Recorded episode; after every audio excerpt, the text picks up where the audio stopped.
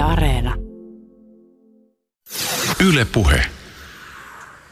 Kun jossakin tuotteessa tai palvelussa on mainittu kvantti, niin sehän kuulostaa heti tosi hienolta ja vallankumoukselliselta.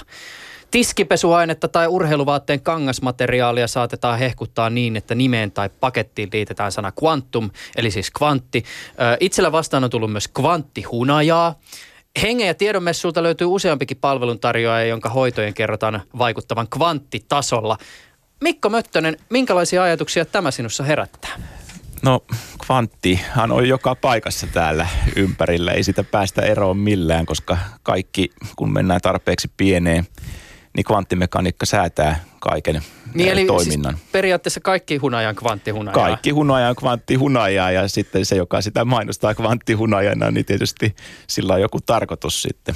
Mitäs sinun itseesi, jos kaupassa on kaksi samahintaista tiskipesuainetta, jossa toisessa mainostetaan kvanttiominaisuuksia ja toisessa ei niitä ole, niin kumman valitset? No periaatteessa kai pitäisi sanoa, että kvantti, kvantti valitsee, mutta toisaalta taas kun sen tietää, että mitä se tarkoittaa se kvantti siinä, niin ehkä se ei hirveästi vaikuta sitten siihen valintaan. Tai sitten sä voit viedä sen kvanttiversion sinne teidän tutkimuslaboratorioon ihmeteltäväksi ja kahvi, kahvikuppeja puts, putsaamaan. Joo, varmaan näin, näin voisi olla hyvä. Muuten hauska juttu tästä näin pesuaineista, että nyt ajat, puhut siitä, että tuodaan ikään kuin laboratoriosta ideoita pesuaineen nimeen, mutta sitten taas toisenkin päin on käynyt esimerkiksi tämmöinen axion pesuaine, joo, niin siitä on syntynyt sana aksioni, joka on siis tämmöinen pimeän, pimeän materian hiukkana, jota ei ole vielä löydetty, sitä etsitään paljon. Pesuaineesta? Kyllä, pesuaineen nimestä. Okei, okay, all right. No, tämä on jotain villiä tutkijahuumoria. Mikko Möttönen on Aalto-yliopiston kvanttiteknologian huippuyksikön dosentti, joka tutkimusryhmänsä kanssa työskentelee kvanttitietokoneisiin kytkeytyvien haasteiden parissa. Tätä ohjelmaa tehdessä ei ole kulunut pitkää aikaa siitä, kun Möttösen tutkimusryhmän ja Oulun yliopiston tutkijoiden uusi tutkimus julkaistiin arvostetussa Nature Physics-julkaisussa. Tänään keskustelemme Möttösen kanssa kvanttilaskentaan ja kvanttitietokoneisiin kytkeytyvistä ajankohtaisista ja yritämme avata sitä, mistä tässä viimeisimmässä julkaisussa oikein on kyse. Tänään on kahdeskymmenesviides päivä maaliskuuta kaksituhattayhdeksäntoista. Yle Puheessa Juuso Pekkinen. Ja tervetuloa ohjelman vieraaksi. Kiitos paljon ja hyvää huomenta kaikille kuulijoille. Nyt täytyy heti kysyä tällainen tosi olennainen kvanttitietokoneisiin liittyvä kysymys. Mä oon ihmetellyt hieman sitä. Ajatus tuli nyt ö, mieleen, kun katselin esimerkiksi I B M:n kvanttilaskentasysteemi Goon mainosvideoita. Ja siinä esiteltiin tätä I B M-laitetta tämmöisellä hienolla, hyvin valaistulla kuvassa, kuvalla, jossa se kone on tosi jotenkin tämmöinen dramaattisen näköinen. Ja se, se, on, se on valaistu kuin elokuvien pahis. Ne on ottanut uusia kuvia viime aikoina, joo, joo on ne, hienompia. Ne on hienoja ja vaikuttavia, mutta yksi asia, mihin kiinnitti huomiota, oli siis se, että jos se valaistus ei olisi ihan niin dramaattinen, niin sitä voisi ehkä kuvailla sitä laitetta, että se on semmoinen, Helsingissä on ainakin semmoisia pyöreitä roskapönttöjä, ja tota, jos tämmöisen roskapöntön kiinnittäisi kattoon ja se roikkuisi sieltä, niin se olisi about samannäköinen laitos silloin. Ja mä muistin, että itse asiassa, eikö se teidänkin kvanttitietokone ole tämmöinen pönttö, joka roikkuu katosta? No se on se, minkälaisella sitten ulospäin näyttää, että se pönttöhän on tämä jäähdytin, mikä sitten jäähdyttää ne sirut lähelle absoluuttista nollapistettä ja mm. semmoiselta se näyttää. Niin, niin just. Ja usein tietysti niin kuin promokuvissa se ö, tietokone tai siru on vedetty sieltä pöntöstä ulos ja sitten siellä on kaikkea hienoa semmoisia kullanvärisiä johtoja ja piuhoja ja ö, ra- rakenteita, mutta, mutta miksi se pönttö on se ratkaisu, tai katosta roikkuva pönttö? Onko siihen jotain niin kuin jä, muuta järkevää syytä kuin se, että se näyttää promokuvissa hyvältä? No siis perimmäinen syy siinä on se, että se on helpoin tehdä se paka, superpakastin tällaiseksi, että se kylmin osa on alimpana. Eli ikään kuin maan vetovoimaa siinä jäähdytyksessä käytetään myös hyödyksi ja sillä tavalla se on luonnollinen tapa ja sillä tavalla kun on tehty ensimmäiset niistä, niin se, tulee, se on kaikista halvin ostaa sellainen ja edullisin niin. All right. Mutta muillakin tavoilla toki kvanttitietokoneita on toteutettu.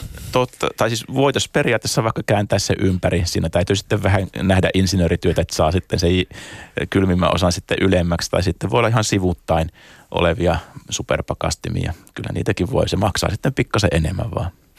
Jos yhtään selailee kvanttitietokoneisiin ja kvanttilaskentaan kytkeytyviä uutisia, niin aika nopeasti tulee vastaan tämmöinen englanninkielinen käsite kuin quantum supremacy. Se voisi kääntää ehkä kvanttiherruudeksi tai kvanttiylivallaksi. Mistä tässä on kyse?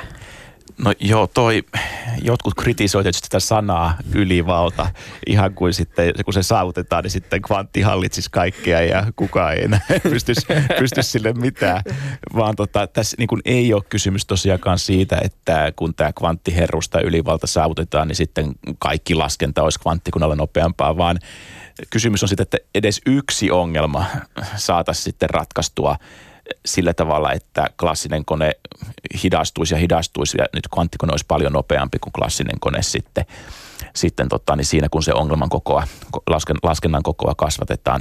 Ja tämän ongelman nyt sitten tämän määritelmän mukaan ei edes tarvitse olla mitenkään hyödyllinen ongelma, kunhan se olisi niin kuin hyvin määritelty laskennallinen ongelma. Ja tota, tämä on niin kuin, vaikka se nimi, siitä voidaan olla montaa mieltä, niin tämä niin kuin konseptina on erittäin tärkeä virstanpylväs tietysti kvanttitietokoneen kehityksessä. Että se näyttä, näyttäisi niin kuin sen, että okei, no jotakin, jotakin se laskee paljon paremmin, paljon nopeammin kuin klassinen tietokone. Nyt voi olla, että mä oon käsittänyt ihan väärin, mutta eikö se ole olemassa, jos puhutaan esimerkiksi tästä kvanttiylivallasta, niin siihen kytkeytyen on olemassa jotakin sellaisia tiedettyjä laskutoimituksia, johon tällä hetkellä klassisella laskennalla ei kyetä, mutta johon periaatteessa esimerkiksi kvanttitietokoneella pystyisi tarjoamaan jonkinlaisia ratkaisuja. Toki sen takia niitä kvanttitietokoneita yritetään rakentaa, että me on jo ollut siis vuosikymmeniä tai kaksi vuosikymmentä ainakin tiedossa tällaisia algoritmeja, jotka sitten kvanttikoneella sujahtaisi paljon nopeammin kuin klassisella koneella. Ja klassinen kone joutuisi ottamaan hirveän paljon enemmän loogisia steppejä, askelia saavuttaakseen sitten tämän vastauksen, kun kvanttikone ottaisi ikään kuin oikopolkuja siinä laskennassa. Tämä on muuten hauska liittyen tähän kvanttitietokoneeseen, että tämä on varmasti ehkä jollakin tavalla myös tullut teiltä, jotka kehitätte kvanttitietokoneita, kun te puhutte tai puhutaan kv- klassisesta laskennasta. Toki on äh, tarkoituksenmukaista tehdä ero kvanttilaskennan ja sitten perinteisen laskennan näkökulmasta, mutta usein jos esimerkiksi jossain ohjelmistossa on tämä sana klassinen, niin se tarkoittaa sitä, että se on vanha ja todennäköisesti ohjelmaversio, joka tullaan pian jättämään sen ohjelmistoperheen ulkopuolelle. Joo, toivottavasti niin käy tässä kvanttitietokone, klassinen tietokone asiassakin. Tuota, Google on lyönyt viime vuonna hynttyyt yhteen NASAn kanssa tämmöisessä projektissa, jossa tarkoituksena olisi, että käsittääkseni tämän vuoden puolella voisi olla jotakin sanottavaa kvanttiherruuden saavuttamisesta. Oletko seurannut tätä? Onko tästä kuulunut mitään ja jos ei, niin kannattaako lyödä vetoa asia, asian puolesta? No, sitähän on uhottu niin kuin jo pitkään ja senhän piti tulla jo viime vuonna sen kvanttiherruuden, mutta ei ole vielä näkynyt ja, ja tota, kun nyt niitä viimeisimpiä tuloksia just kolme viikkoa sitten katselin tuolla Amerikassa fysiikan päivillä, paikallisissa fysiikan päivillä, missä oli yli kymmenen tuhatta fyysikkoa, että ihan pieni tapahtuma. Niin näyttää siltä, että ei se nyt ihan vielä huomenna tule, että, mutta se periaatteessa niin kuin mahdollisuus on, on, on sitten niin kuin tänä vuonna, niin kuin sanoit, että voisi esimerkiksi tulla, mutta tota, Sitä ei, sitä, ei, sitä ei tiedä, niin kuin, että mitenkä kauan, mitenkä kauan siinä nyt sitten menee ennen kuin ne saa kaikki ne kubitit haltuun. Selitä mulle yksi juttu, mitä mä pohdiskelin erityisesti, kun mä luin tästä Googlen ja NASAn yhteistyöstä, koska siis kun, äh, NASAhan tekee yhteistyötä myös kanalaisen D-Wave-yhtiön kanssa, joka on kvanttitietokonebisneksessä tosi iso nimi.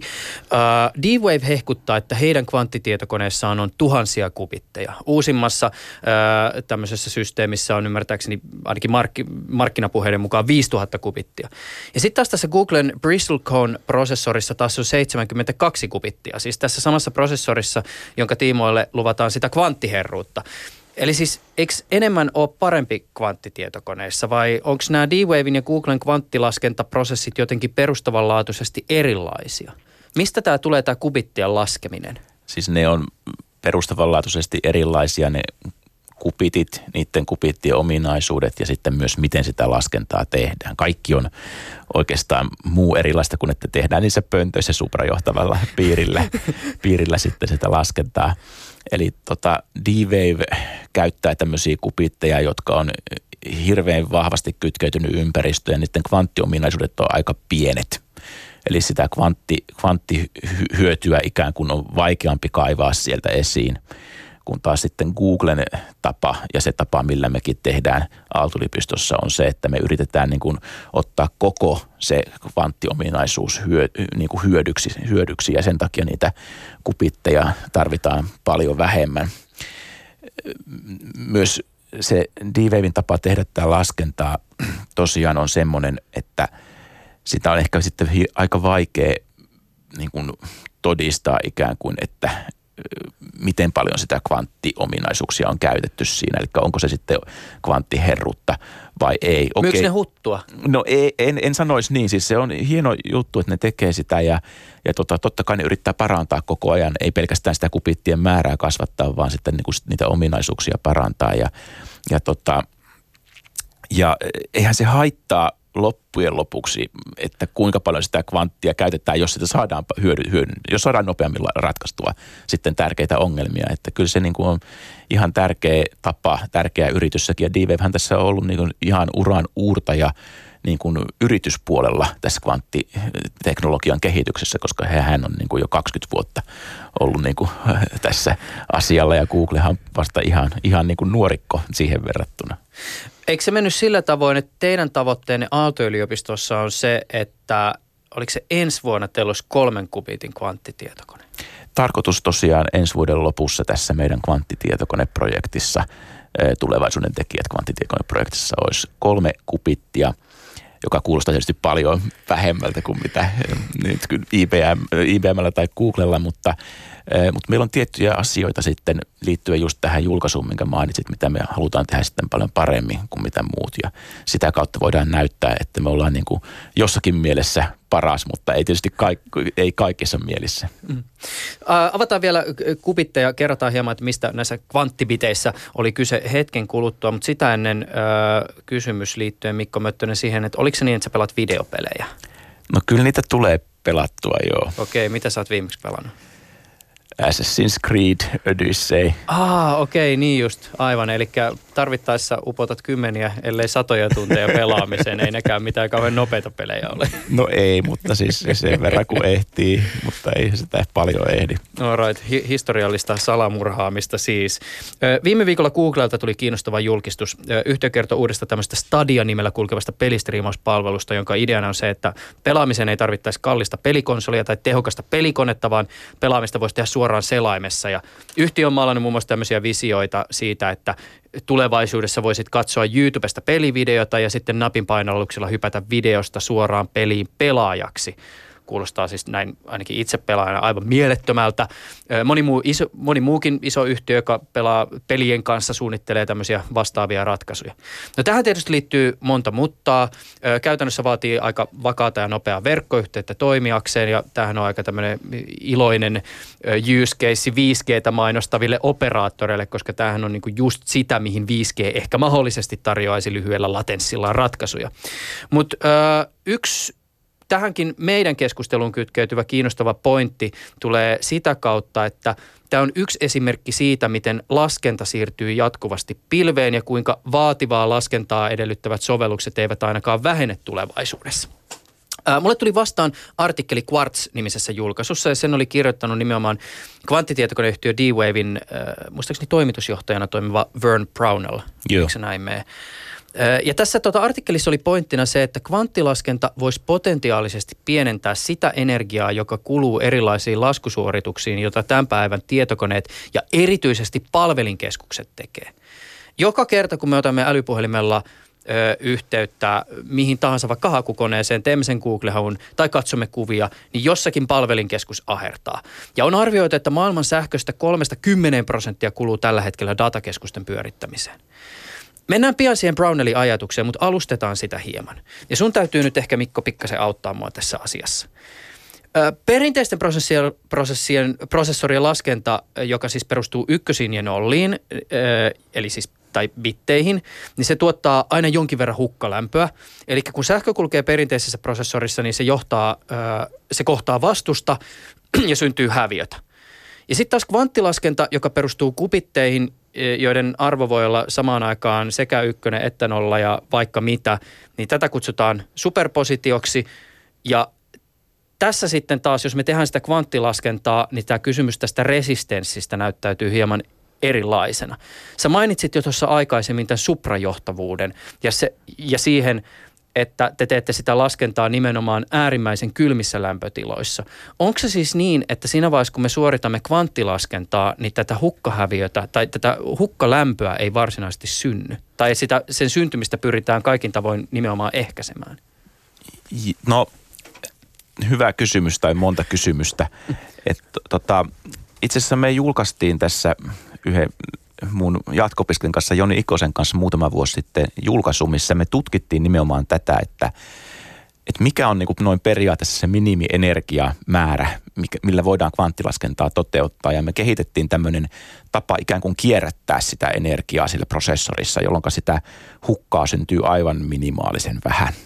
Elikkä, eli niin kuin jonkun verran siellä aina sitä syntyy, mutta, mutta puhutaan nyt niin kuin aivan älyttömän pienistä huk, hukka, huk, energian hukista, jos käytetään tätä meidän protokollaa.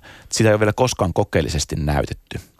Nyt käytännössä, miten ne tehdään ne kokeet, on se, että jos me halutaan tehdä tämmöinen operaatio kubitille, eli vaikka kääntää sitä nollan ja ykkösen välillä jonkun verran, sitähän ei tarvitse kääntää välttämättä sata kahdeksankymmentä astetta, vaan voidaan kääntää vaikka neljäkymmentäviisi tai yhdeksänkymmentä astetta, niin tota, sille lähetetään mikroaaltopulssi, ja, ja sitten kun se on se pulssi sieltä, kupi, se vaikuttaa siihen kubittiin, mutta sen jälkeen se pulssi heijastuu pois. Ja nyt, nyt käytännössä se hukataan, se, se annetaan sitten tuhoutua sen pulssiin ja sitten kun tehdään uusi operaatio, käytetään uutta pulssia. Eli me, meillä oli idea, miten sitä kierrätetään. Ja nyt tota, tällä hetkellä siis se tuhotaan, mutta silti se hukka itse asiassa on aika pientä. Että mm. se, sitä lämpöä nyt ei hirveän paljon siltikään huk, hukkaannut, koska meillä nimenomaan nämä suprajohteet, joissa sitten niin kuin, ikään kuin se, se, se ha, pystytään hallitsemaan, että missä se tapahtuu se energian tuhoutuminen tai häviö. Klassisessa koneessahan tämä, niin kuin tämä niin kuin, miten sitä laskentaa klassisessa koneessa tehdään nyt aina, niin se on niin kuin, siinä, niin kuin, siinä kans, niin kuin aina halutaan tuhota ikään kuin se informaatio ja luoda uudestaan. Ja sen takia siinä niin kuin syntyy siinä laskennassa kans niin kuin, niin kuin tosi paljon hukkaa. Toki se tehdään huoneen lämpötilassa ja siinä on paljon paljon mm. elektroneita ja näin paljon päin pois, niin sen takia sitä hukkaa syntyy ja ei ole suprajohteita, niin, kans, niin siitä kanssa syntyy hukkaa. Mutta periaatteessa just se periaate on niin kuin tämä, että tuhotaan aina se informaatio ja sitten luodaan uudestaan. Sitä voitaisiin tehdä toki eri tavallakin, klassistakin laskentaa, mm. e, mutta tota, se ei ole, se ei ole niin kuin nyt osoittautunut tällä hetke- hetkellä vielä niin kuin tehokkaaksi tavaksi.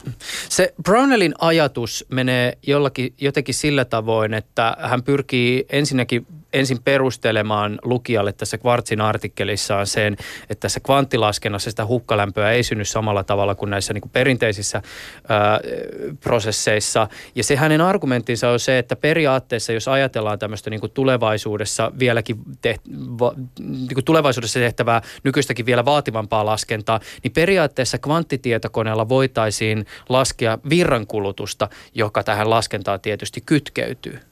Ja hänen se ajatuksensa on tällainen, että jossakin, jos ei mennä ihan tosi tosi tulevaisuuteen, missä kaikki laskentaa kvanttilaskentaa, niin jossakin tulevaisuudessa, kun kvanttilaskenta on arkea, niin meillä voisi olla tämmöinen niin kuin hybridimalli, missä me voisimme olla vaikka pilveen yhteydessä, hei, vaadin jotakin laskentaa, haluaa vaikka pelata sitä videopeliä, se tehdään ehkä sillä klassisella laskennalla.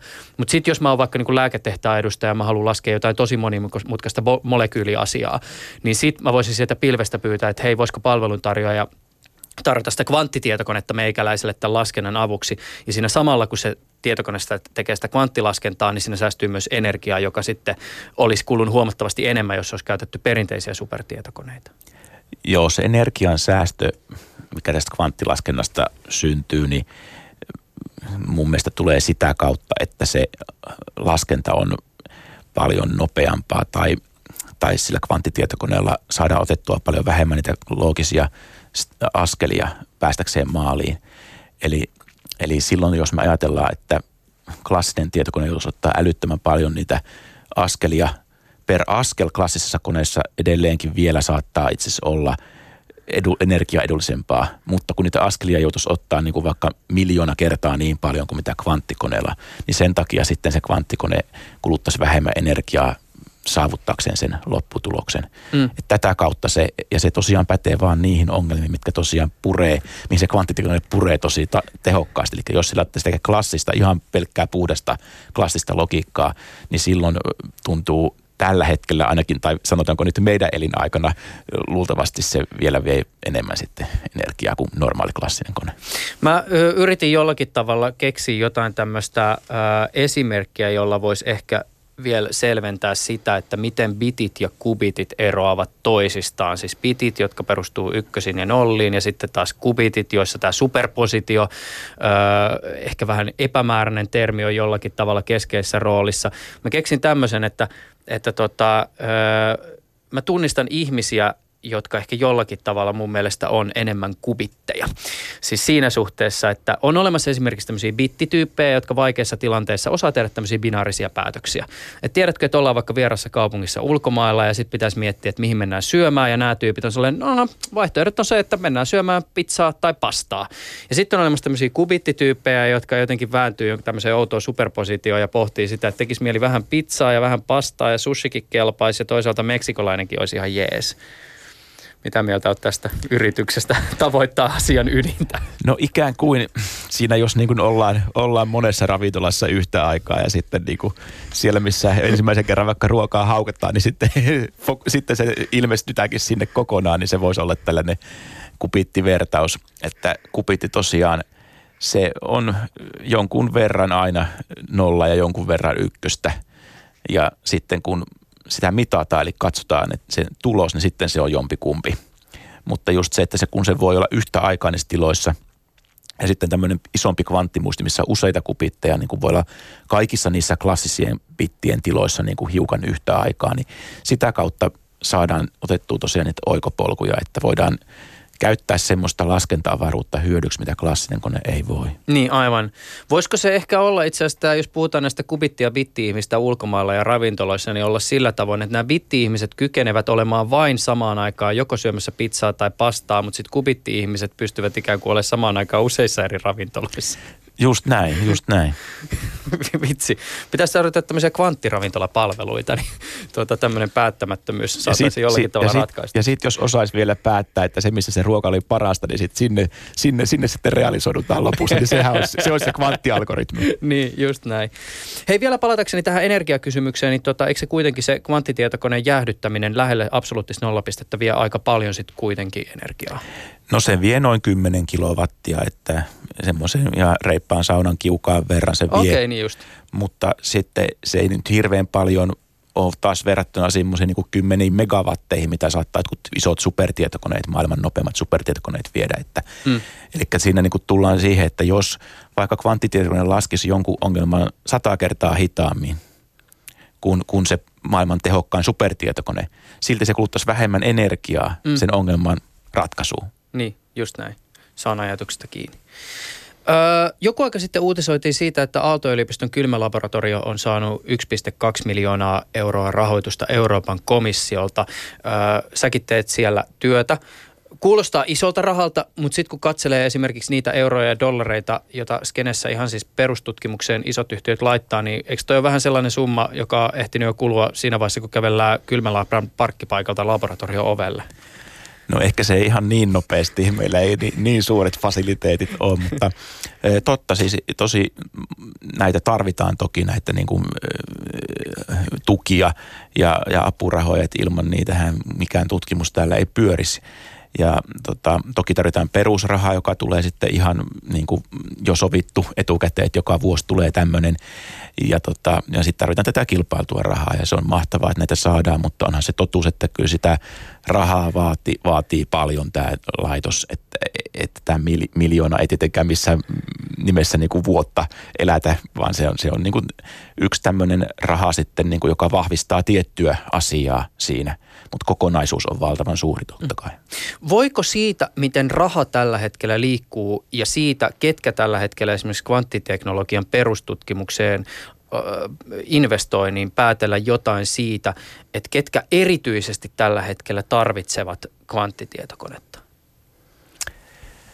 No sanotaanko niin, että voidaan päätellä ehkä osittain näin joo, mutta myös siitä, että ketkä luulee tarvitsevansa. Okei. Okay. Se on niinku, se nähdään niinku suoraan. Sitten se, että niistä, jotka luulee tarvitsevansa, niin suurin, suurempi osa ehkä sitten tarvitsee, kun mit, mitkä nyt ei tällä hetkellä luule. Mutta toki niitäkin on, jotka ajattelee, että ei tästä koskaan tule olemaan meille hyötyä. Tämä niin kuin antaa niiden tehdä mitä tekee, niin varmasti tulevaisuudessa huomaa niistäkin suuri, suuri joukko, että aha, itse asiassa tämähän onkin meille tärkeää, että meidän täytyy alkaa tätä tekemään. Mutta nyt on nähtävissä se, että jos on iso yritys, nyt puhutaan niin kuin just Nokian kaltaisista isoista yrityksistä, jos tässä maailmassa on näitä isoja yrityksiä ja jos siellä ei kukaan ole kiinnostunut kvantista, kvanttitietokoneista eikä ole ollut puhetta, niin tämä on kyllä nyt ihan harvinaisuus. Eli kyllä nyt kaikissa isoissa yrityksissä alkaa olla tota, niin tämmöisiä niin kuin joitakin ihmisiä, jotka edes kartoittaa, että mitä tässä kvanttimaailmassa tapahtuu ja miten sitä voisi ehkä hyödyntää. Se on ollut ihan kiinnostavaa huomata, että tällä hetkellä on paljon kyllä semmoisia tasoja, tahoja, jotka selvästi valmistautuu kvanttilaskennan laajamittaiseen tulemiseen. Siis esimerkiksi Yhdysvalloissa National, National Institute of Standards and Technology tutkii kvanttilaskennan pitäviä salausmenetelmiä. Siis salaus on varmaan ö, varsinkin yksi niistä kriittisistä sovellusaloista, joissa saattaa tapahtua isoikin muutoksia kvanttilaskennan yleistyessä. A- avaa vielä hieman tätä, mitä äsken sanoit, eli siis sitä, että ketkä todella, vaikka eivät sitä vielä tiedä, ö, ovat niitä, joiden kannattaisi tällä hetkellä miettiä sitä, että kvanttilaskenta mahdollisesti pian tulee. Vieläkin niin kuin laajamittaisempaan käyttöön kuin nyt. No... Sitä, kun tämä kvanttitietokone, se, niin kuin, se, se nähdään tällaisena asiana, joka tulee niin kuin mullistamaan ja yllättämään meidät. Vähän niin kuin klassinenkin kone tuli mullistamaan ja yllättämään. Tämä on niin kuin, koska tämä, tämä ei ole pelkästään sitä, että saadaan nopeammin laskettua jotain, vaan tässä tehdään ihan eri tavalla sitä laskentaa. Niin toi niin kuin, sen takia mä sanon, että mitä kauemmaksi tästä nyt mennään tulevaisuuteen, niin sitä enemmän ja enemmän niitä käyttökohteita löytyy. Että nyt sitten, nyt, nyt kiinnostuneita on, on pankit, autonvalmistajat, lääketehtaat, mitkä mainitsitkin just, ja, ja pal, paljon, paljon muita. Ja tietysti nämä turvallisuusasiat nousee täällä hyvin usein esiin, koska ensimmäinen tämmöinen hyödyllinen kvanttialgoritmi nimenomaan liittyy näihin salausmenetelmien purkamiseen tai murtamiseen. Ja sen, sen takia nyt nimenomaan NISTI Amerikassa haluaa standardoida nyt jo näitä kvanttitietokoneen niin kuin, ää, pitäviä tai, tai tämmöisiä järjestelmiä, joita kvanttikoneella ei nyt osata murtaa, tämmöisiä salausmekanismeja. Ja sen takia ne on tärkeää tulla hyvin aikaisessa vaiheessa, kun näyttää siltä, että, että nyt tässä niin kuin jossakin vaiheessa tulevaisuudessa se tulee valmistumaan semmoinen kone, joka voisi jotakin nykyisiä salauksia purkaa. Totta kai ihmisten pitää valmistautua siihen hyvin paljon aikaisemmin. Mm. Ja nyt jo on suositus se, että tämmöisiä, jos on jotakin hyvin niin kuin tärkeästi, tärkeää tai semmoista tietoa, mikä on niin kuin hyvin top secret, että tätä mm. ei, ei saa vuotaa nyt kaksikymmentä vuoteen mm. mihinkään. Et toki me, meillä ei varmaan semmoisia ole, mm. mutta, mutta, mutta on olemassa tahoja tässä, tässäkin maassa, jotka haluaa pitää kaksikymmentä vuotta salassa tietoja. Älä sano, näkisit meikäläisen sivuhistoria. niin, niin, niin ne, ne, ne, ne, niille jo suositellaan, että älkää käyttäkö tämmöisiä niin kuin kvanttitietokoneille heikkoja mm. salauksia, koska siinä voi sitten käydä, käydä huonosti, jos joku, joku kuuntelee sitä liikennettä ja sitten myöhemmin murtaisi sen. Niin. Mm. Se on, mä oon muuten joskus miettinyt sitä, että tota, löytyyköhän sellaisia bitcoiniin tai lohkoketjuihin sijoittavia tyyppejä, jotka siis no ensinnäkin sijoittavat pitkällä, pitkän aikavälin strategialla. Heitä nyt ei varmaan hirveästi ole, koska moni tietysti tekee rahaa sillä ihan sillä peruspäiväkaupalla. Mutta semmoisia, jotka tässä pitkän ajan strategiassaan ovat potentiaalisesti jollakin tavalla huomioineet kvanttilaskennan, koska ymmärtääkseni kvanttilaskenta saattaa mahdollisesti haastaa nykyisen kaltaisen lohkoketjuteknologian. Joo, eli bitcoinissakin on joitakin osia, jotka on haavoittuvaisia kvanttitietokoneelle. koko bitcoini ei niin kuin kaadu siitä, jos kvanttikone nyt vaikka olisi huomenna niin, kuin niin iso kvanttikone valmis. Kuulostaa siltä, että teille on tullut kyselyjä Aalto-yliopistolle, että voitteko te louhia teidän kvanttitietokoneella bitcoineja. mutta, mutta kyllä se kvanttitietokone antaisi antais bitcoinin väärinkäyttäjille kyllä niin kuin työkaluja sitten varastaa sieltä. Mutta tota, on siis olemassa myös tällaisia kvanttiturvallisia lohkoketjuja. Ai jaa, okei. Okay. Joo, ja niitä on ihan sen takia kans perustettu, ja niiden nimessäkin on joku kuu, muistaakseni. Okay. Mä en nyt muista enää nyt nimiä tarkkaan. Mutta just niin kuin tavallaan mainostamaan sitä, että hei, me ollaan kvanttiturvallinen, että me, niin kuin se kvanttikone ei, ei, ei tuhoa, tuhoa tai vaikuta meihin tämän hetken tietämyksen mukaan. Mm. Ja sillä ne yrittää tietysti saada sitten paljon sinne käyttäjiä ja sitten arvoa nousemaan. Niin, että siinä vaiheessa sitten, kun kvanttilaskenta on arkipäivää, niin tämä on hyvä sijoitus. Niin, mutta toisaalta kun nyt kun ajatellaan mitenkä bitcoini, niin, niin mitenkä kauan se sitten loppujen lopuksi on, on näin, näinkin yleinen ja näin, näin hyvässä suosiossa, niin tota voi olla, että siinä vaiheessa kun se kvanttikone, joka sen Jota, joka pääsisi sitä näperöimään, niin tota, on valmis, niin voi olla, että... Kaikki bitcoinit niin, on louhittu siinä vaiheessa. Niin, no joo, no, niin, no, mutta voi olla, että sitä ei enää sitten, se ei ole enää niin ajankohtainen. Voi olla joku muu, joku muu asia on voinut nousta sitten esiin jo. Mm. Sä mainitsitkin jo hieman tu, tuota kysymystä liittyen tuohon nopeuteen, ja siis kun me ajatellaan tietokoneiden laskennan kehitystä, niin tyypillisesti se kehityshän näyttäytyy, ei nyt välttämättä täysin lineaarisena, mutta kuitenkin suhteellisen lineaarisena. Se on ollut tyypillisesti tapa, miten laskennan kehittymisestä on puhuttu. Siis vaikka joku Mooren laki on semmoinen, mihin viitataan jatkuvasti ja sitten käydään keskustelua siitä, että no pitääkö se enää paikkansa vai eikö se pidä. Ja sitten jos mennään niin kuin oikeasti detaljitasolle, niin kyllähän siihen jonkun tehtävän suorittamiseen vaaditaan muutakin kuin vaan se no, nopea prosessori. Mutta joka tapauksessa, jos puhutaan tavallaan niin kuin siitä, että miten esimerkiksi viestiä kvanttitietokoneen merkityksestä, niin minkälaisen haasteen ehkä esimerkiksi sun kaltaiselle tutkijalle tuottaa sen, että aika usein varmaan maalikolle kuitenkin kvanttitietokone näyttäytyy vain osana tätä laskentatehon jatkuvaa kehittymistä. Jollakin tavalla se paradigma, jolla tästäkin asiasta keskustellaan, kytkeytyy siihen ikään kuin klassisen laskennan kehittymiseen. Joo, siis klassinen laskentahan on lineaarista kehitystä logaritmiasteikolla, eli eksponentiaalista nyt tässä meidän lineaariasteikolla. Niin just. Moorellakinhan sehän tuplaantuu aina niin, niin tietyn just. aikavälein. Ja tota, mutta kysymys oli just se, että, se, että onko, onko tämä kvanttilaskenta niin kuin jatke Mooren laille, ja lyhyt vastaus on ei, vaan kvanttilaskenta itse asiassa hyötyy klassisesta laskennasta. Me halutaan, että Mooren laki jatkuu mahdollisimman pitkään, ja sitten kvanttilaskenta on ihan tämmöinen oma laskennan niin kuin tapa, ja, ja sillä on oma skaalautuvuuslakinsa sitten, joka tota, toivottavasti näyttäytyy samalla tavalla kuin Moorellakin on nyt näyttäytynyt, mutta siitä on vielä hankala sanoa, koska pisteitä siinä niin kuin kehityskaaressa on hyvin vähän. Mm. Mutta miten, onko mitenkään mahdollista maallikolle avata vielä tätä, kun sä sanoit, että kvanttilaskenta on kuitenkin vähän erityyppistä laskentaa. Niin mi, mitä se siis käytännössä tarkoittaa suhteessa tähän kysymykseen ikään kuin klassisen laskennan kehittymisestä?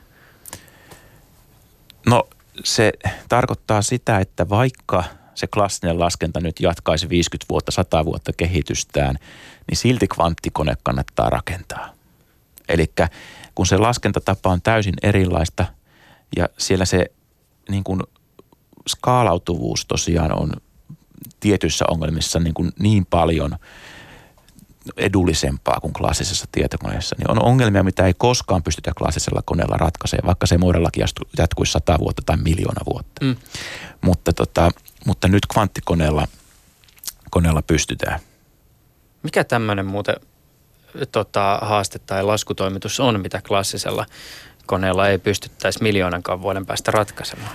No okei, miljoona vuotta Moorellakin kyllä nyt aloin sitten miettimään, että sehän on ihan, se, se on tietysti täysin mahdotonta. Ja oliko se logaritmisesti etenevä vielä? Joo. Mutta, tota, mutta niin kauan kuin se Moorellakin käytännössä voi jatkua, niin, niin, tota, niin, niin ei pystytä esimerkiksi näitä tiettyjä salausmekanismeja, mm. ne on rakennettu niin, että kun jos me avaimen pituutta kasvatetaan, niin se klassinen laskenta räjähtää niin kuin eksponentiaalisesti. Mm. Eli tarkoittaa sitä, jos nyt meillä on kaksituhatta bittiä käytössä, niin jos me lisätään pari bittiä sinne, niin menee taas kaksinkertainen määrä klassisella koneella aikaa. Mm. Eli silloin laitetaan se miljoona bittiä siihen, niin käytännössä voidaan ajatella sitten miljoona vuotta. Mm. Mutta öö, kvanttikoneella sitten muita, muita niin kuin ongelmia, mitkä öö, olisi mahdollisesti tämmöisiä, mitkä klassisella koneella on vaikea ratkaista, ja kvanttikoneella ei, ne on just näiden kemiallisten öö, yhdisteiden mallinnus ja jopa just lääkeyhtiöt on niin kuin siihen lähtenyt mukaan, että ne on tutkii nyt sitä, että mitenkä niiden lääkekehitystä voitaisiin auttaa kvanttitietokoneella. Ja nyt tietysti joistakin voi tuntua, että mutta kun, mi, miksi ne nyt jo, miksi ne nyt jo, koska tuntuu, että lääkeaineet on valtavan monimutkaisia ja, mm. ja siellä on niin paljon ilmiöitä ja mitenkä voisi niin kuin niin pienellä määrällä kuin se seitsemänkymmentäkaksi tai sanotaanko vaikka, että vaikka olisi kaksisataa mm. tai sata, niin miten voitaisiin niin pienellä määrällä auttaa. auttaa. Mutta tässä onkin niin kuin kaksi eri niin kuin kehitys tavallaan vaihetta nähtävissä. Eli ensimmäinen vaihe on se, että meillä on hyvin suhteellisen pieni määrä niitä kupitteja, sanotaan vaikka se sata. Mm. Ja niitä sitten ei yritetäkään käyttää siinä mallinnuksessa antamaan täydellistä lopputulosta, vaan katsotaan vähän suuntaa, että okei, jos meidän kvanttikone sanoo, että no tämä on täysin väärä yhdiste mm. tähän asiaan, niin tota, ei, ei lähdetäkään sinne ollenkaan siihen suuntaan, vaan lähdetään sitten pikkasen toiseen suuntaan. Ja sillä tavalla saadaan niin kuin poissuljettua paljon semmoista niin kuin laboratoriotyötä, mitä muuten voitaisiin joutua tekemään. Se on nyt se, se tapa, millä itse asiassa nyttenkin lääkeaineita yritetään niin kuin kartoittaa, että mikä voisi hyvä suunta. Mm. Koska ei ne klassisetkaan, klassiset tietokoneet just niin kuin sanoin, että ne, tämä ongelma on mahdoton, tarkka ratkaisu on mahdoton, mahdoton niille ja sen takia sitä suuntaa vaan pitää vähän katsoa sieltä. Toki sitten kun kvanttitietokone on, siinä on niin kuin älyttömästi sitä kupitteja ja hyvin tarkka ja näin, niin sitten voidaan ehkä ajatella sitä, että voitaisiin tarkemmin niin kuin alkaa jotain, siis silloin, silloin kun suhteellisen pieniä molekyylejä sitten niin kuin mallintamaan niin kuin hyvin tarkasti ja sitten voitaisiin katsoa niin kuin niiden tarkasti niitä ominaisuuksia kvanttikoneella. Mennään hetken kuluttua tähän teidän u- uusimpaan julkaisuun ja oikeastaan tavallaan siihen liittyen mä haluaisin vielä kuulla sulta kommenttia liittyen tämmöiseen, ja tämä on niin kuin siis maallikko ihmettelee asia, mutta jotenkin tuntuu, että jos kvanttitietokoneista vähänkin lukee, niin jollakin tavalla se näyttäytyy ehkä vähän ristiriitaisena sen hahmottaminen, että missä siinä kehityksessä tavallaan mennään, koska siis samaan aikaan kun te ö, koetatte teidän laboratoriossa tehdä kvanttilaskena ihan siis basic-juttuihin kytkeytyvää perustutkimusta, Öö, ja ja, ja tota, aihetta käsittelevissä keskusteluissa puhutaan siitä, että kvanttilaskennan breikkaamiseen menee vielä jonkin aikaa. Niin sitten meillä on kuitenkin semmoisia toimijoita, jotka jo kertoo hyödyntävänsä tällä hetkellä tosi paljon kvanttilaskentaa ja tarjotaan jopa kaupallisia palveluita tähän liittyen. I B M kertoi vuoden alussa lanseeraamansa, öö, no just puhuin tästä mainosvideosta, niin siinä puhuttiin maailman ensimmäisestä universaalista integroidusta kvanttilaskentajärjestelmästä. Öö, Volkswagen paukuttelee henkseleitä ja väittää kehittelemänsä oh, liikenteen ohjausjärjestelmiä kvanttilaskentaa hyödyntäen. Autonosia valmistava japanilainen Denso-yhtiö kertoo optimoimansa tehtaansa prosesseja kvanttitietokoneella. Eli siis samaan aikaan toiset uurastaa laboratorioissa saadakseen ihan perusjutut kulaa ja sitten samaan aikaan toiset huutelee, että hei, tulkaa käyttää meidän kvanttitietokonetta. En tavallaan ymmärrä. No tässä tietysti kvanttitietokoneen kehityksessä on semmoinen tilanne, että meidän pitäisi kasvattaa sitä kubittien määrää ja parantaa niitä kubitteja. Ennen kuin, ne, ennen kuin saadaan nyt teht, ratkaistua jotakin kaupallisesti todella, todella tärkeitä ongelmia. Ja sen takia to, niin kuin sitä laboratoriotyötä totta kai tarvitaan ja tarvitaan niin kuin yksittäisiä kubitteja paremmaksi, niitä operaatioita paremmaksi. No sitten nämä, jotka sanoo, että ne käyttää jo kvanttitietokoneita, niin kyllä ne varmaan, ne ei varmaan valehtele.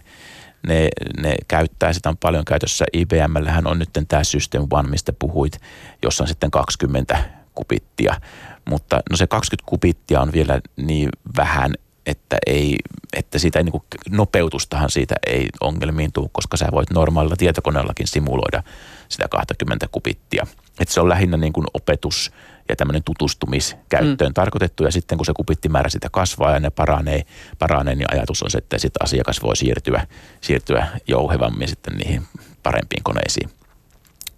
No tämä optimointiasia, niin tässä yleensä näissä optimointiasioissa viitataan sitten tähän D-Waven koneeseen, mm. missä on sitten nyt tuhansia, tuhansia kupitteja. Ja siinä on niin kuin, siinä D-Waveissa on semmoinen hauska puoli, että, että vaikka sitä nyt ei ole ihan tieteellisen tarkasti näytetty, että se pesee klassisen tietokoneen, mutta siinä on niin paljon niitä kupitteja ja siinä on niin hyvät optimointialgoritmit takana, että joillekin asiakkaille siitä itse saattaa olla hyötyä. Että et ne, niillä on tämmöinen optimointiongelma, D-Wave-kone ratkaisee sen ja se saattaa olla itse asiassa sitten nopeampi kuin niiden käyttämät sen hetkiset algoritmit. Mm. Se ei tarkoita sitä, että ei voisi olla jotakin superkonetta, joka sen antaisi paljon nopeammin, niin. kun osaisi vaan käyttää sitä. Mutta tässä on niinku tällainen ehkä ratka, niinku vastaus siihen sun dilemmaan. Joo. Tässä kuussa Nature Physics-lehdessä julkaistiin teidän Aalto-yliopistossa tekemään tutkimukseen kytkeytyvä artikkeli. Tässä oli mukana myös Oulun yliopiston tutkijoita. Kuinka ison skumppapullon arvoinen asia tämä oli? No tarkoitus olisi samppanjapullot korkata, korkata sitten kun se päästään, tota, jengi saadaan kasaan. Mm. Et kyllä se oli niinku mahtava tulos, siis aivan, aivan hien, tosi hieno, että eihän näitä Nature Physics-artikkeleita niinku meillekään joka vuosi edes tule. Et, et, et kyllä, se, kyllä se on tosi iso asia ja ei tietysti pelkästään se, että missä se on julkaistu, vaan se, että mitä me saatiin sitten näytettyä kokeissa. Et mehän lähdettiin rakentamaan tällaista kvanttipiirin jäähdytintä kvanttitietokoneita varten, että me pystyttäisiin sillä nollaamaan kvanttimuistin nopeasti. Eli kun kytketään se kvanttipiirin jäähdytin päälle, se imee energian sieltä niiltä kupiteilta ja silloin ne lopsahtaa nollatilaa. Se on se niin kuin yksinkertainen ajatus. Ja sitten se voidaan kytkeä pois päältä ja alkaa tekemään laskentaa, että se alustus tulisi nopeaksi. Mm. Ja, tota, ja sitten samalla kun me tutkittiin sitä, niin me nähtiin tämmöinen niin kuin fysiikan ilmiö, että ei pelkästään se, että se energia alkoi nopeasti sieltä häviämään, vaan se myös muutti vähän sitä transitiotaajuutta. Ja meillä meni hirveän, aluksi me niin kuin sanottiin, että ei, ei, tämä on tosi huono, että se muuttaa sitä taajuutta, koska me ei ymmärretty, että mistä se tulee. Kun me, meillä niin kuin oli putki aivoissa, me ajateltiin vaan, että ei, kun se muuttaa vaan sitä, sitä nopeutta. Mutta sitten me niin kuin tehtiin paljon tutkimusta, monta, monta ihmistä sitä miettiä. Niin kuin, sit loppujen lopuksi kiistattomasti tultiin siihen lopputulokseen, että se on tämmöinen niin kutsuttu Lambin siirtymä, joka mm. nähdään siis, Lamb näki sen seitsemänkymmentä vuotta sitten ensimmäistä kertaa vetyatomissa, tämmöisen siir, siirtymän siis energiatasoissa, joka tulee siitä, että tämä, siinä Lambin-kokeessa tämä vetyatomi oli kytkeytynyt sitten ympäristöön. Mm. Eli vaikka ei yhtään säteilyä tule sinne atomiin, mm. pimeä huone ikään kuin, mm. kun se atomi näkee sen mahdollisuuden, että siellä voi olla fotoneita siellä ympärillä, niin, niin siitä se energia siirtyy. Mm. Ja se oli siihen aikaan tietysti tämmöinen niin kuin vallankumouksellinen koe, koska se näytti, että sen hetkiset parhaat teoriat oli väärässä. Mm. Ja siitä lähti niin kuin fysiikka taas kehittymään eteenpäin. Ja, tota, ja nyt me nähtiin niin kuin tällainen ilmiö e- ekaa kertaa näissä itse tehdyissä kvanttilaitteissa, että meillä oli tämmöinen mahdollisuus olla siellä paljon eri taajuuksisia fotoneita siellä ympäristössä. Joka, ja, tota, ja, ja se sitten ei pelkästään muuttanut sitä energiahäviön nopeutta, vaan tosiaan sitä taajuutta, mikä sen transitiossa. Että se, se oli niin kuin oikeastaan se fysiikan kannalta, miksi me saatiin se sinne huippulehteen, tämä tulos julkaistua. Ja sitten taas teknologian kannalta me tietysti halutaan näyttää se nopea alustus tälle kupitille. Mitä tämän sun edellä kuvatun havainnon avulla voi kvanttitietokoneisiin ja kvanttilaskentaan kytkeytyen tehdä? Mitä no, mahdollisuuksia tämä tieto lisää? No sen, no sen kupitin nollauksen lisäksi tietysti tämä fysi, fysiikan havainto, niin nyt lisää tietämystä siitä, että mitenkä nyt pitäisi ottaa näitä pieniä energiasiirtymiä huomioon näissä kvanttitietokoneiden prosessoreissa. Eli siellä riippuen siitä, että mitenkä se prosessori toteutetaan, niin hyvin pienetkin energiasiirtymät, niin saattaa aiheuttaa ongelmia. Mm. Eli jos me halutaan I B M-koneessa esimerkiksi, sillä on, laitetaan ne kupitit, ne on aika lähellä toisis, toisiaan näissä, niin kuin näissä taajuuksissa. Jos ne on liian kaukana, niin ne onkin vaikea saada vuorovaikuttamaan. Eli silloin ei pystytäkään tekemään tämmöisiä kahden kupitin yhdistäviä operaatioita, mm. vaan, vaan niin kuin, ne voisi vaan yksittäisenä käyttää. Ja nyt jos, jos nämä energiasiirtymät on liian isoja, niin se tosiaan voisi tehdä ongelmia. Nyt pitää ottaa ne huomioon, huomioon siinä niin kuin rakennuksessa ja ti- ymmärtää, että mistä ne tulee, tulee ja tota, sitä kautta tämä niin kuin myös tuo, tuo helpotusta kvanttitietokoneen rakentamiseen. No tämä on, tai tämä voi varmaan niin kuin aika pitkälti pistää esimerkiksi just sinne niin kuin perus, ihan perustutkimuksen ikään kuin yläotsikon alle, mutta että kun esimerkiksi sä ja teen tutkimusryhmä, teen tutkijat tämän tyyppistä tutkimusta tekee ja ajattelee sitä, että mihin ikään kuin tämän tyyppisen tutkimuksen avulla voi mennä, niin mihin Suomessa esimerkiksi, jos ajatellaan niitä resursseja, jotka niin kuin teillä vaikka on käytössä, niin mihin uskaltaa tavoitteiden riman asettaa? Tämän, tämän kubittien nollauksen suhteen. Ehkä niin kuin laajemminkin laajemmin, ikään kuin se, joo. Että jos tämä on tavallaan se taso, jolla joo, te teette sitä joo, tutkimusta. Joo, joo. No siis kyllä riman äh, voi asettaa melko korkealle täällä niin kuin yliopistoympäristössä kuitenkin, mutta sanotaanko niin, että ei yliopiston kannata lähteä kilpailemaan I B M tai Googlen tai D-Waven kanssa missään nimessä. Koska meillä ei ole resursseja siihen, vaan se, miten me saadaan tutkimusrahoitusta on tutkimukseen ja ei me saada sitä rahoitusta vaan semmoiseen kehitykseen, mikä ei sitten tuottaisi huippujulkaisuita. Mm. Sen takia kvanttitietokone mun pitä, mielestä pitää rakentaa yrityksessä sitten se iso kvanttitietokone, missä, missä sitten on hyvin paljon niitä kubitteja. Ja toki yritykset sitten niin haluaa hyödyntää akateemista tutkimusta ja sieltä, sieltä sitten poimia niitä parhaat, parhaat keksinnöt ja ideat, mm. mitä sitten voi tietysti tehdä niillä paljon pienemmillä prosessoreilla. Sehän riittää, että sulla on vaikka se kolme kubittia, jos sä saat sen toimimaan kymmenen kertaa paremmin kuin kukaan muu koskaan. Mm. No sitten yritys voi ottaa sen ja laittaa sata kubittia toimimaan niin hyvin. Mm.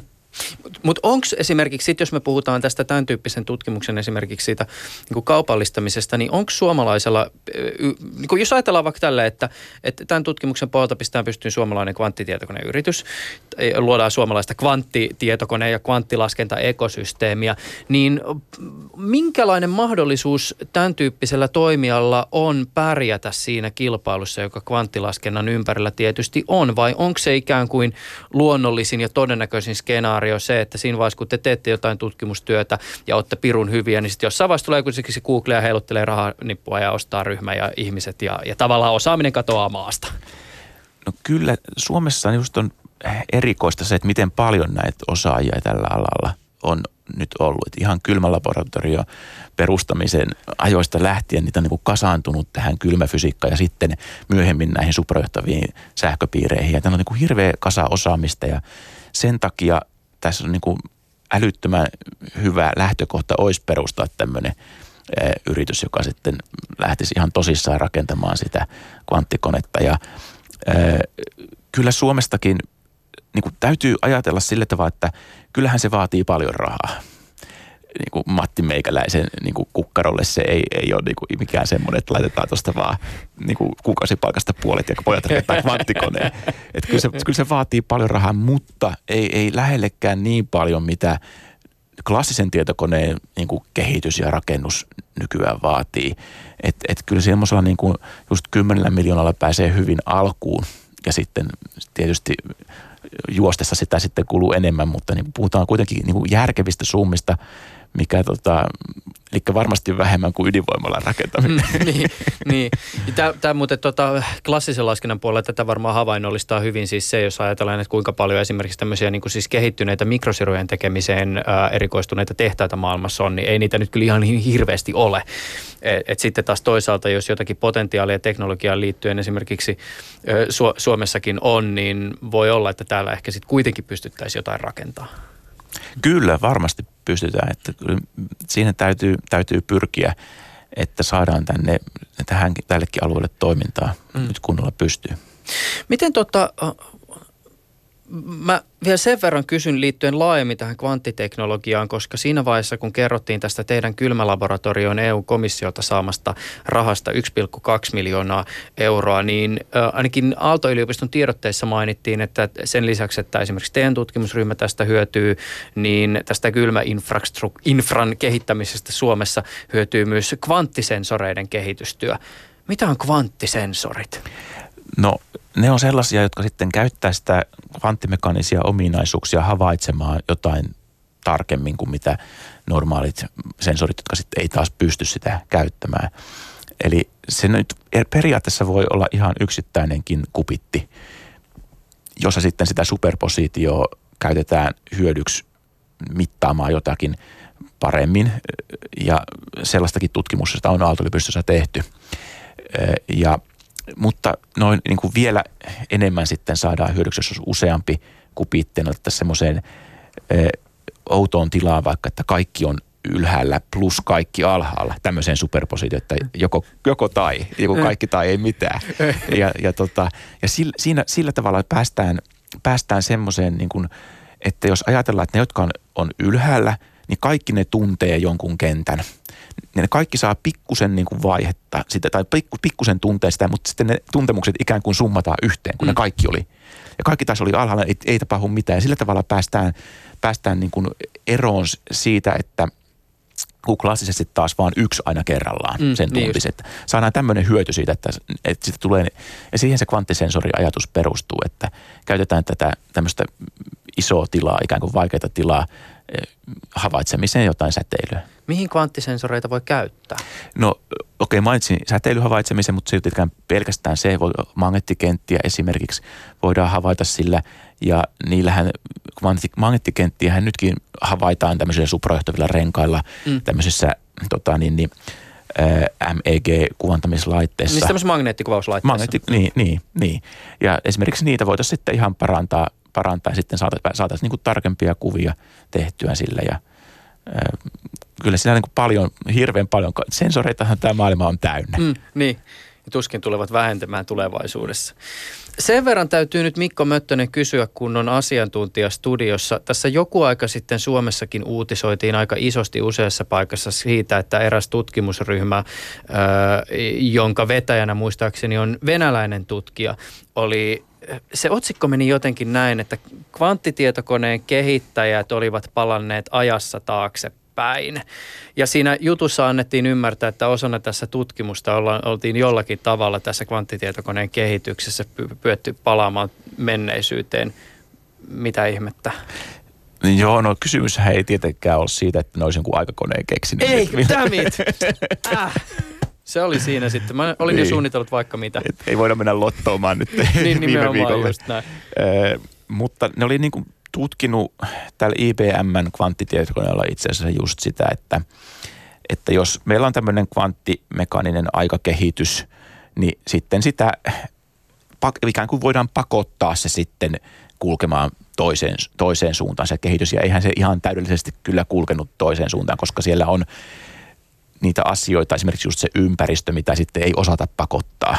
Mm. Eli sitten vain osa siitä pystyttiin pakottamaan toiseen suuntaan. Ja se oli ihan tieteellistä tutkimusta, mutta ehkä tota, niin, niin, vähän liian jotenkin se mainostus, miten sitä mainostettiin, niin saattoi olla vähän liian yliampuvaa, mutta toisaalta tietysti kaikki yrittää saada, saada omat juttunsa kansan kuultavaksi niin hyvin kuin haluaa. Että. Se on muuten kiinnostavaa ihan tämmöinen yleishuomio tiedeviestintään liittyen. Siis Suomessakin tehdään aivan loistavaa tiedeviestintää, muun muassa se te- teidän tapanne kertoa näistä asioista. Mikko Möttönen on ainakin allekirjoittaneen silmiin varsin oiva, monella tasolla asioita avataan, mutta sitten toisaalta tulee välillä itsellekin vastaan sen tyyppistä, että kun yritetään kaivaa jostain tutkimuksesta jotakin sellaista, jonka ajatellaan esimerkiksi kiinnostavan toimittajia, niin välillä esimerkiksi tiedotteet saatetaan kirjoittaa sellaiseen muotoon, että siinä vaiheessa, kun saavat sen tutkimuksen, niin sen tutkimuksen tulokset ovat jotain ihan eri mm. kuin mitä esimerkiksi siinä tiedotteessa kerrotaan. Mutta on ajateltu, että kun tätä asiaa lähestyy tätä näkökulmasta, niin ehkä sitten se kiinnostaa toimittajia. No näinhän se on, että ja usein, usein se syy on siinä, että ehkä se tieteellisesti tärkein asia ei olekaan sitten se kaikista kiinnostavin. Mutta kun tämä ei myöskään aina pidä paikkaansa, mä oon jotenkin harmitellut myös sitä, että dammit, että tämähän on ihan sikakiinnostava tutkimus ja tosi merkittävän kuuloisia tuloksia, mutta miksi te myytte sitä tämmöisellä niin kuin diivan No joskus apalla? Ehkä siinä epäonnistutaan sitten. Niin, niin. Mutta että ihan vaan tämmöisenä sivuhuomiona ja myös siis se, että Suomessa tehdään myös hienoa, hyvää tiedeviestintää. Tota, minkälaista tiekarttaa kvanttilaskennan kehittymiselle sä ehkä uskaltaisit, Mikko Möttönen, maalailla? Minkälaisia aikatauluja uskaltaa pistää kalenteriin liittyen siihen, että kvanttilaskenta breikkaa ja kvanttiherruus tai kvanttiylivalta on arkipäivää? No tosiaan ennustajahan mä en ole, että tiedemies, mutta tätä kysytään hirveän usein. Ja se kvanttiherruus, puhuttiinkin siitä, niin siis periaatteessa nyt on jo näitä koneita, kunhan ne saataisiin tarpeeksi hyvin toimimaan, niin se saattaa tulla minä hetkenä hyvänsä, mutta ei sitä niin kuin pistettä, milloin se sitten tulee, niin sitä tarkasti ei tietenkään kukaan osaa sanoa, ei edes ne, jotka sen parissa työskentelee nyt ihan joka päivä.